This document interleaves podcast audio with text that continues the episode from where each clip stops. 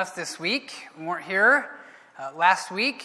Last week we saw in Genesis 12 that even though Abram uh, had faith, that God was calling him and using him, responding to the promises. We'll uh, get back to the, the meat of those promises today.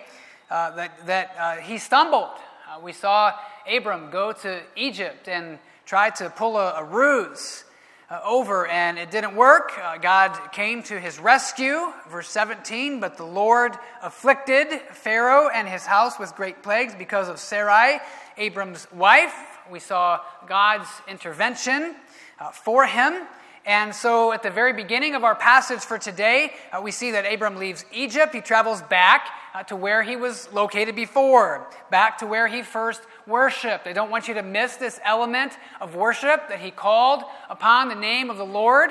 Uh, we're talking even just in our Discover Goss class uh, today that worship and serving the Lord is not just for when we're here at church or at a building or at a program or a, a ministry like uh, going to get trained for Child Evangelism Fellowship or serving with Project Shine or VBS this summer or uh, the crew that left for camp out of our parking lot before mo- many of you arrived this morning. Uh, it's not just for those visible times. Worshiping uh, is when we're not here, developing that relationship with God, calling upon Him, praising Him in your car or when you need something, or when you have something to praise. You, you, you, you do that, and we see that here uh, in this that Abram is a man of faith, a man of worship. And so uh, today, uh, you, you might narrow a lot of your choices in life down to two. Uh, there's two kinds of operating systems on computers, or there's two kinds of soft drink uh, beverage. There's Pepsi and there's Coke, and you might narrow these down to like two different choices, and you go on and on down this big list of things. Today, we're going to look at two kinds of character. This really will be a two-week mini series on Abram and Lot. I'm going to be really honest with you. Lot's character is uh, befuddling me a little bit in, in this passage. I'm, I'm working hard at this, and so today is going to lay a, a foundation. Uh, there are some things we'll be able to say about Lot. There are some things uh, the scripture leaves a gap. And there's some things after we encounter his character in this section that we, that we won't know and we'll be able to fill in. All right, so two kinds of character today. Uh, the strongest character uh, one of our beloved worship team members this morning said, Well, uh, I already know which character is the right one, and I'm just going to listen, uh, so make sure he gets it right. All right, so I'm about to get this right. We're going to start off with the strongest character in this passage, and that is Abram's character. It is a godly character that operates out of faith. None of our character, we think about earlier, in, in thinking about characteristics of fathers. Think about any steps of growth of character man, woman, old, young, in between. Wherever God is working, our character isn't about ourselves, our character is about what God is doing. Faith is how we enter into that relationship and how we can be, be changed. Abram heard God's call. God spoke to Abram and said, Go. We've been memorizing that, trying to memorize that. He obeyed. Then he slipped up. He tried to cover for himself. God bailed him out. Faith will always lead to a blessing. Now, uh, Abram is materially well set up, and we'll struggle with that a little bit this morning. Uh, you don't have to have a lot of stuff in order to be blessed by God. You can follow God wherever you are on the uh, income or material blessing uh, spectrum. That's not always a, a guarantee, uh, but it is part of this story, and I don't want to shy away from that being on the text. Part of Abram's blessing did involve that increase in stature uh, we will see that wealth is not the goal. I want us to frame this uh, first and foremost as we start today uh, in, in the eyes of faith and what it means to us. Abram is a character. If you did a quick Google search, uh, verses about Abram in the Bible, you'd see a lot of verses in the Old Testament about Abram or Abraham, uh, as his name will change later. But then you will see verses in the New Testament about him. So we believe that Jesus Christ, the Son of God, came and died for our sins, that he was hung on a cross and he suffered and he died and uh, the amazing beauty of Jesus' sacrifice is that uh, many people would say, I can, I, I, can, by my own work, save myself. I can do just a little bit more than everybody else, and God will evaluate that, and He will say, You're good enough, and He will forgive me, and He will let me into heaven. Well, that's false thinking. Uh, Paul uses some very strong language with the Galatians in chapter 3, and I just want you to see this as we're framing uh, what, we, what, we think about, uh, what we think about faith. I'm going to go ahead and read this. It's a powerful little passage. If you'll just go ahead and advance the slides when I get to the end of each one, that'd be great. Ephesians 3 and 1 through 6. Oh, foolish Galatians, who has bewitched you? It was before your eyes that Jesus Christ was publicly portrayed as crucified. Let me ask you only this Did you receive the Spirit by works of the law or by hearing with faith? Are you so foolish? Have you begun by the Spirit? Are you now being perfected by the flesh? Did you suffer so many things in vain, if indeed it was in vain? Does he who supplies the Spirit to you and works miracles among you do so by works of the law or by hearing with faith? Just as Abraham believed God and it was counted to him as righteousness. All right, so we don't come to Jesus by our own works. We don't grow in Jesus or see Him do anything in our lives or develop our character by our own works. It all happens by faith. And if we think otherwise, then we should understand what Paul calls that is foolish. And who is referenced to make that point? Abram, Abraham. He believed God. And that's his relationship with God is faith. So we can't have godly character without operating out of faith. And so uh, let's take a look here today at what happens with Abram's faith that can instruct us. Here's where we'll introduce the, the conflict into the story. We'll, we'll illumine what Pastor Bud read for us. This is a, a conflict that, in some senses, it, it's not too much of a stretch for us to figure out. There are, are two people here one is Abram, and, and then today we're, uh, we're introduced into the story uh, in, in kind of a way here about Lot. We're going to talk about Lot a little. Had to do at least one of those, sorry. But Lot had a lot of stuff too. He was with Abram. He was with and, and under the blessing and under the, the promise. He's Abram's nephew.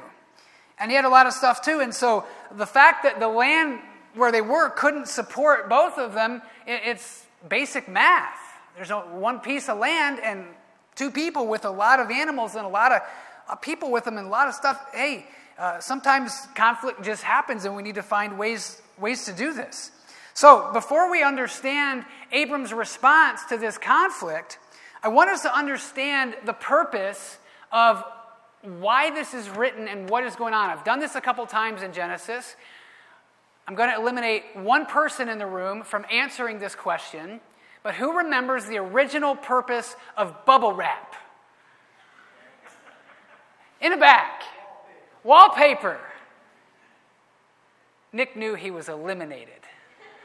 He must have a radar for when I'm going to be talking about bubble wrap. He's here today. I'm glad you're here, Nick. All right, so yes, the original purpose of bubble wrap was wallpaper, and I talked about that. Now, I brought our friend back. It's been a while since I brought the dog. Anybody remember the dog's name? Buddy the dog. Now, I promise that I don't just get bored in sermon prep and think about when I can insert Buddy the dog into the sermon for every. Oh, it's cute. It's really not if you get up close to it. It's kind of filthy. Maybe somebody should get me some hand sanitizer before I, you know, start to shake people's hands afterwards because it's, it's quite disgusting. Uh, I am certain that whoever made this dog did not make it to have. Uh, I picked this up this morning and I did not add any props. Our youngest daughter loves this dog, and I don't know what she thinks sometimes or how she plays with the dog, but apparently she thought that he needed stickers in his fur. And we got a little bit of a band aid here, and this band aid here is kind of hanging off and not really stuck anymore. And if you get really close, you can see this is completely nasty. I think someone has tried to feed Buddy the dog. I'm serious. It's really gross. This is not the original purpose of the dog. Okay? It's not. You're supposed to be able to turn the dog on and put a battery in or something, and it'll bark at you and kind of do its thing and, you know, kind of roof roof or whatever and play. And it's supposed to be all cute and supposed to go, ah. But it's not the original purpose. It's kind of disgusting at this point. So I'm going to put it down because I feel filthy now. I'm going to leave Buddy uh, back over in his side. He can stay there. The original purpose of bubble wrap was used as wallpaper. The original purpose of Buddy is to be a lot cuter than he is right now. The original purpose of understanding what's going on in Genesis 12, 13, and beyond is for the Israelites. All right, get your time frame here. These events were first written down and delivered to God's people. The strongest conservative scholars will say that the, the, the, the, time that it was first written down and delivered to God's people is before they were going to go into the promised land, which didn't happen for hundreds of years later. And so they're getting a character of God, who He is, the creator in Genesis, the judge, He's over all. He's over all of marriage. He's over all of life, over the whole world. They had a very limited view. They didn't understand what the whole world was, but they, they knew God was over all of it.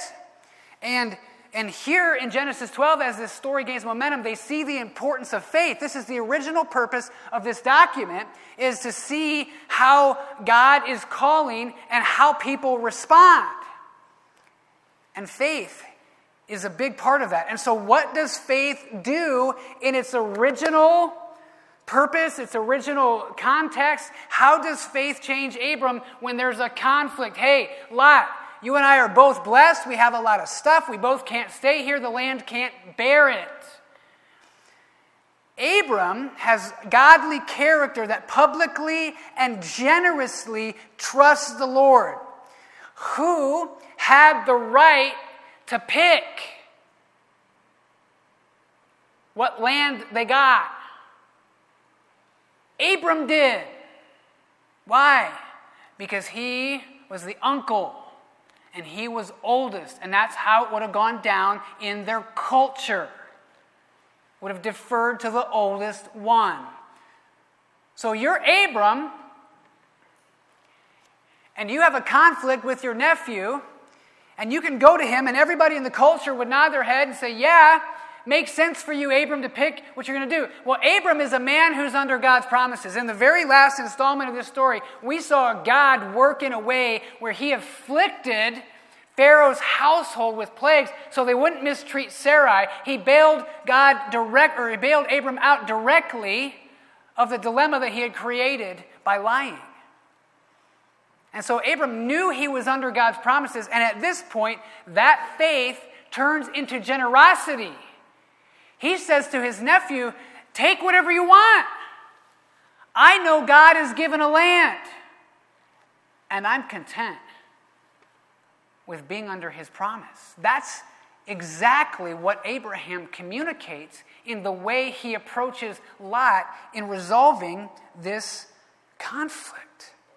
And so, because Abram knows God's promises and because he was the oldest and deferred, it shows a trust in who God is. And that trust leads to living with generosity.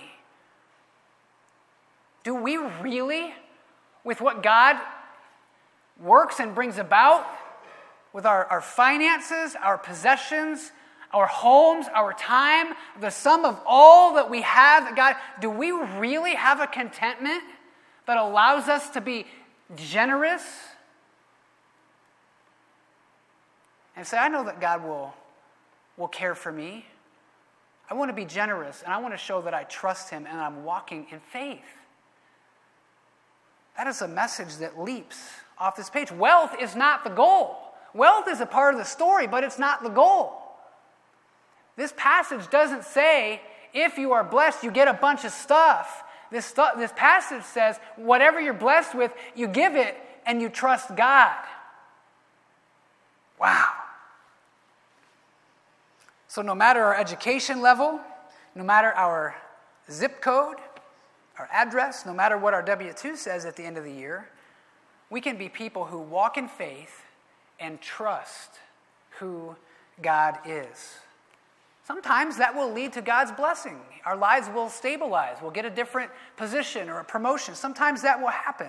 Sometimes we may stay, stay where we are, and God can use our, our contented path and use it well as we grow and learn and are consistent in our generosity and model to others. This is what godly character is it trusts in faith that God is who He says He is and that His promises are true. There is a summary. Here, here, let's go back to this. These first three verses. What did God say to Abram? Go from your country and your kindred, your father's house, and land I will show you. This is a big deal. Remember this. This isn't just a little game that God is playing of cat and mouse with Abram. He's asking him to give up his identity, his land, and to trust him with what his identity will be.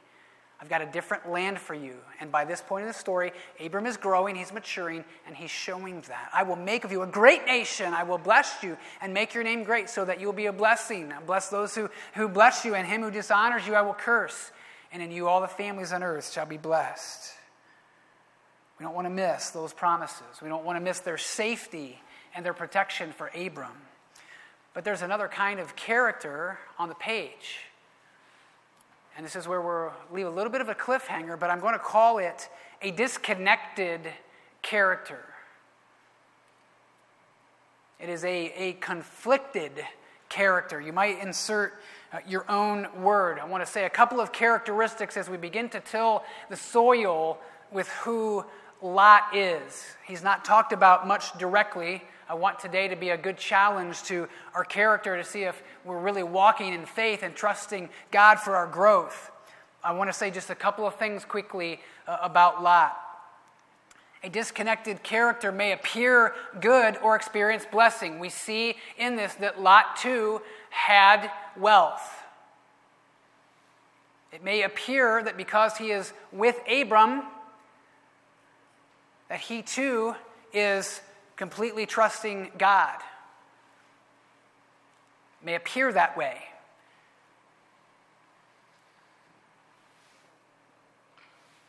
The second thing we'll say about a disconnected character, again, we're going to see a lot more of this as we continue looking at Lot's response next week. But I would say that it experiences conflict because of a blurred spiritual vision ultimately, what happens is Lot isn't able, at this point in his life, to separate out what he wants from what God wants. He is not walking in the same safety of the promises that Abram is. And so I'm not creating tension in this this morning. The story itself, in the way that it is told, in the arc of the story, is creating the tension for us. We have a godly character walking in faith at this point. We have a disconnected character. We'll read a lot more about Lot next week. Today, we have an opportunity as we close to challenge ourselves. I want to speak today, since it's Father's Day. Part of this message preparation landed on my own heart as a husband and a father of three kids that I love. And so, men, I want to challenge you right now. I want you to think about your kids. To think about your love for them. Are we men of faith? Do we have character in our lives that's growing and changing because, because there's something in here that God, we said, God, enter in. I want you to stick in here. I want you to be what drives me and changes me. Are we men who are generous with our finances or our time or sacrificial in our homes? Would our, our wives or our children see that in us? Even if they couldn't describe it exactly, they would see those characteristics. Would they know that our faith is really changing us to the core of who we are? Hey, that's not a guy over there he doesn't love his kids and he's not growing just because he's a good dad. He's got something different. He's got Jesus inside of there. He's got the Holy Spirit living inside of him. And he's really growing. Is our character moving in a direction away from our past and our sin and toward walking in faith and trust with God. It's a great challenge for us. I'm so glad Jesus helps us. Are we generous with forgiveness and grace? I don't have a problem being generous with accountability. right? This is the way you're supposed to do it. Come on. Those dishes aren't going to put themselves in the dishwasher. Come on. Accountability, I could be generous with that all the time, but can I be generous with grace where it's needed and forgiveness, or even ask for that and say, I blew that. Family, you need to forgive me. I'm going to ask you for that today. Can we have those conversations? If God is speaking somewhere where there's some blurry things in, in your life, men, today's a great day to, to have it be clear. Maybe you're lying about something or covering up some, some sin like Abram tried to cover up. Maybe you're hiding some feelings and a, conflict that needs to be brought into the light. Hearing these things and responding to these things clarifies it. it. Says, yes, this is my character. I want to grow away from this. I don't want to be this. I don't want to be blurry. I don't want to be a disconnected character. I want to know, I want people to know where I stand. And that's because God is working. There is faith driven character. I'll close today with this illustration. I've never heard this guy's name before until I found this little story, but I think it, it speaks to what God can do when we allow Him to shape and form our character. And so, whether you're a father today or um, you're a, a, young single person wondering what uh, your life will be like and how you're growing and how people perceive you, or um, you happen to be listening, uh, men, uh, women, all ages, it doesn't matter. I hope that you'll hear this story and, and ask how, how your faith in Jesus Christ is changing you today. When I was a small boy, I attended church every Sunday at a big Gothic Presbyterian bastion in Chicago. The preaching was powerful and the music was great. But for me, the most awesome moment in the morning service was the offertory, when 12 solemn, frock coated ushers marched in lockstep down the main aisle to receive the brass plates for collecting the offering. These men, so serious about their business of serving the Lord in this magnificent house of worship, were the business and professional leaders of Chicago. Now, if you're listening, uh, I, at this point in the story, I'm kind of scratching my head like, where are they going with this and character? I didn't quite get it. So just stay with it. Here we go. One of the 12 ushers was a man named Frank, and it's L O E S C H. I'm just going to say Loesch. He was not a very imposing looking man, but in Chicago, he was a living legend, for he was the man who had stood up to Al Capone. In the Prohibition years, Capone's rule was absolute. The local and state police and even the FBI were afraid to oppose him, but single handedly, Frank Loesch, as a Christian layman and without any government support, organized the Chicago Crime Commission, a group of citizens who were determined to take Mr. Capone to court and put him away. During the months that the Crime Commission met, Frank Loesch's life was in constant danger there were threats on the lives of his family and friends, but he never wavered. Ultimately, he won the case against Capone and was the instrument for removing this blight from the city of Chicago. Frank Loesch had risked his life to live out his faith. Each Sunday at this point of the service, my father, a Chicago businessman himself, never failed to poke me and silently point to Frank Loesch with pride. Sometime I'd catch a tear in my father's eye. For my dad and for all of us, this was and is what authentic living is all about. Faith, selfless, courageous, risky, generous, sacrificial. Does it sound amazing? It's a big adventure to follow Jesus Christ. It's not just a safe little thing where we say a prayer and go on with our lives. It's turning our lives over and saying, I'm going to walk in obedience to Him. He's the one. He sacrificed for me, He bled and died for me. I'll walk in faith because I know that I can't handle it myself. I don't want to be foolish like the Galatians. I don't want to try to grow on my own. I can't be saved on my own. I can't mature in my character on my own. I want whatever comes out of me to be because God is in me.